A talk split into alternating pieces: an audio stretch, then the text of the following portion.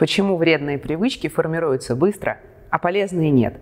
И почему так сложно начать регулярно делать то, что улучшит нашу жизнь? Кто из нас хотя бы раз не говорил себе «начну с понедельника»? Правильно питаться, заниматься спортом, ложиться спать вовремя или меньше сидеть в соцсетях. Однако понедельники сменяют друг друга, а вредные привычки все еще при нас. В Новый год мы снова обещаем себе начать новую жизнь, но вскоре возвращаемся к прежним стратегиям. От чего так происходит? Привет! Я Мария Симонова, ментор-коуч Академии экспоненциального коучинга Михаила Саидова. И сегодня мы с вами поговорим о том, как обмануть свой мозг, который не любит перемен, и начать легко формировать новые привычки. К сожалению, люди недооценивают влияние привычек. И очень напрасно. Исследование, проведенное в университете Дьюка в США в 2006 году, показало, что до 45% всего нашего повседневного поведения и принятых решений происходит автоматически. Большую часть времени мы проводим бессознательно, повинуясь привычкам. Мы не задумываемся, что нужно чистить зубы, просто делаем это. Нам не нужно вспоминать, как ездить на велосипеде или водить машину. Мы можем случайно обнаружить себя за просмотром ленты Instagram и не заметить, как прошел час – Иными словами, привычки буквально задают траекторию нашей жизни и определяют ее качество. Подумайте, каким человеком вы были бы сейчас, если бы все ваши привычки были полезными? Хорошая новость в том, что созданием полезных привычек не так уж сложно управлять. И дальше я расскажу, что для этого нужно делать. Для начала давайте рассмотрим, что такое привычка и как она формируется. Наш мозг находится в постоянной работе – он анализирует, оценивает, оптимизирует все наши действия. Когда действие повторяется часто, мозг в целях экономии энергии переводит его в автоматический формат. То есть привычка – это автоматическая программа, которая включается без участия нашего сознания.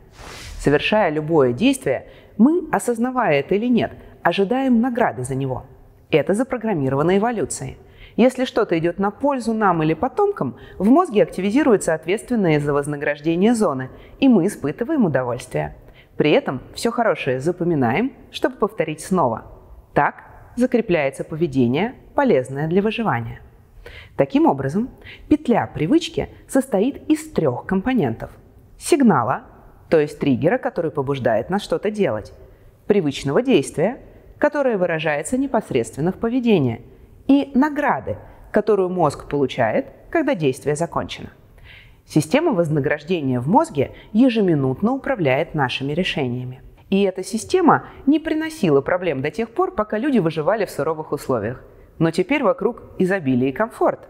Сегодня немедленное вознаграждение в виде еды, алкоголя, фильмов или развлечений получить в тысячи раз проще, чем, скажем, хорошую карьеру, новый дом, сильное здоровое тело – Поэтому вредные привычки формируются намного быстрее полезных, при которых вознаграждение не всегда очевидно и сильно отстрочено во времени.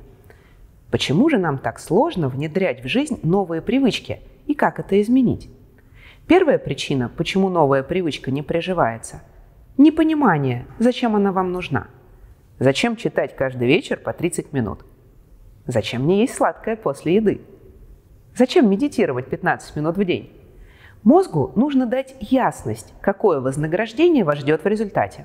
Например, вы хотите выучить иностранный язык. Если вы видите себя в будущем как человека, который свободно общается на этом языке с интересными людьми по всему миру, вам будет легче начать процесс обучения. Вторая причина, почему сложно внедрять новые привычки, в том, что мозг взрослого человека сопротивляется изменениям. Если текущая ситуация не меняется в худшую сторону и не грозит серьезными потерями, мозг стремится сохранить все как есть, ибо любые перемены для него означают опасность. Вспомните, как было некомфортно, когда вы начинали осваивать новый навык. С велосипеда вы несколько раз упали, прежде чем смогли держать равновесие – за рулем вы были напряжены, пытаясь вспомнить, какое же действие нужно сделать и когда. Было сложно одновременно и смотреть на дорогу, знаки, не перепутать тормоз и газ. Но с увеличением водительского опыта вы перестали осознавать процесс. Он автоматизировался и стал прочной привычкой. Мозг всегда сопротивляется новому. Особенно, если старое дает ему больше вознаграждения. Самое сложное – пройти через начальный дискомфорт. Для этого лучше всего использовать принцип микрошагов – не нужно тренироваться в спортзале сразу по часу каждый день. Достаточно начать с 5 приседаний, 3 отжиманий или 15 минут прогулки вокруг дома.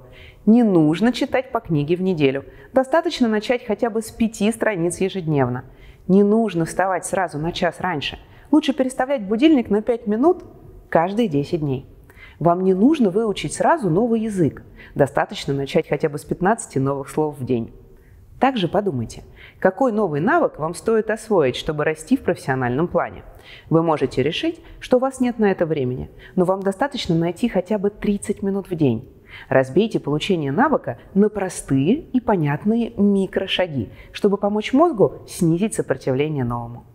Нам кажется, что для больших изменений нужны большие усилия. Когда мы не видим результатов сразу, то сдаемся, едва начав – в это сложно поверить, но регулярность выполнения и микрошаги выигрывают в долгосрочной перспективе. Успех – это не результат усилий рывка, но результат ежедневной, порой совсем незаметной работы над собой. Чтобы победить внутреннее сопротивление, важно сделать новый процесс комфортным. Например, если вам не нравится добираться до спортзала через весь город, создайте комфортные условия дома. Купите красивый коврик, удобную форму, Оплатите онлайн-тренировки или найдите удобное приложение для занятий. Если вы хотите правильно питаться, купите качественную технику, в которой вам будет приятно готовить. Если хотите больше читать, закажите удобное кресло и организуйте уютную зону для чтения. Также важно создать среду, в которой будет легко вспоминать о новой привычке. Помните, мы с вами говорили про триггер. Мы заранее вешаем форму на стул и с вечера расстилаем коврик. Мы не покупаем сладкое, если не планируем его есть. Мы прячем телефон, чтобы не смотреть в него перед сном или сразу после пробуждения. Мы заранее продумываем меню и покупаем здоровые продукты. Мы покупаем красивый блокнот для рефлексии и утренних страниц и кладем его на самое видное место, где точно не пропустим. Конце концов, можно развесить напоминающие стикеры, поставить будильник, внести действия в свой календарь. Чем приятнее и комфортнее вы организуете процесс, и чем проще вам будет вспомнить о нужном действии, тем скорее новая привычка станет образом жизни. Третья причина, почему нам сложно внедрить новую привычку – прошлый неудачный опыт. Многие говорят, я уже пробовал сто раз и ничего не получилось. Нет смысла дальше пытаться, все равно не получится. Знакомо? Мышление будет часто выдавать разные мысли, которые будут останавливать вас в процессе внедрения привычки. И это нормально. Повторюсь, мозгу выгодно сохранять все как есть, ведь новое для него – это затрата энергии. Здесь важно помнить про петлю формирования привычки. Ваша задача – убирать триггеры, активизирующие вредные привычки и активно вознаграждать себя за полезное. И еще Нужно научиться наблюдать за своим состоянием и как можно чаще задавать себе вопрос «Это точно чего я хочу?» и «Почему я это хочу?» Возможно, вы не просто наслаждаетесь кофе с пирожным, а заедаете неудачи на работе или утреннюю ссору с близким человеком. В этом случае сладкое выступает способом перебить негативные переживания. Краткосрочно это сработает. Долгосрочно вы ухудшите свое положение в виде проблем с лишним весом, отношений, которые не меняются, и мысли о себе, которые раз за разом провоцируют повторение петли вредной привычки, есть сладкое в любой непонятной ситуации. Другой пример. Вы хотите раньше ложиться спать и раньше вставать. Вы знаете, что это даст вам больше энергии и больше возможностей для реализации плана в течение дня. Какое-то время вы даже можете следовать новому графику, пока не увидите, что снова 2 часа ночи, а вы еще не в постели. Понаблюдайте, чем вы заняты в то время, когда пора ложиться спать. Стоит понять, в чем мозг видит вознаграждение от того, что вы не ложитесь вовремя, и дать ему это другим способом. Наше физическое состояние сильно влияет на скорость формирования новых привычек. На первых порах для выполнения нужного действия нам приходится задействовать рациональную часть мозга, но она проигрывает эмоциональной в моменты, когда вы не выспались, не имеете полноценной физической нагрузки – некачественно питаетесь или пьете недостаточно чистой воды.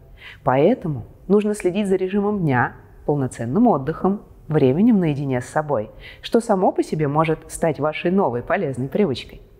Что еще важно знать о привычках? Существует миф, что любая новая привычка появляется за 21 день. Однако исследовательница из Великобритании Филиппа Лалли экспериментальным путем установила, что на формирование привычки у разных людей уходит от 18 до 284 дней, в зависимости от их индивидуальных особенностей. Кроме того, ошибочной будет попытка внедрить одновременно несколько привычек, точнее больше двух-трех. Для мозга это большая нагрузка, поэтому, скорее всего, что-то из начатого вы быстро забросите. Разумнее автоматизировать новые привычки последовательно. Попробуйте посмотреть на себя из будущего, словно вы уже там и являетесь тем, кем всегда хотели быть. Какие привычки помогли вам стать таким человеком? Составьте их список и начинайте внедрять по одной. Как только почувствуете, что новое стало привычным, переходите к следующим пунктам списка. Если же вам сложно даются любые непривычные шаги, а старые стратегии поведения кажутся непобедимыми, приходите в школу жизни. Наши коучи помогут вам разобраться со всем, что мешает приблизиться к желаемым целям и сформировать новые, полезные привычки для вашей успешной, счастливой жизни. До встречи, друзья!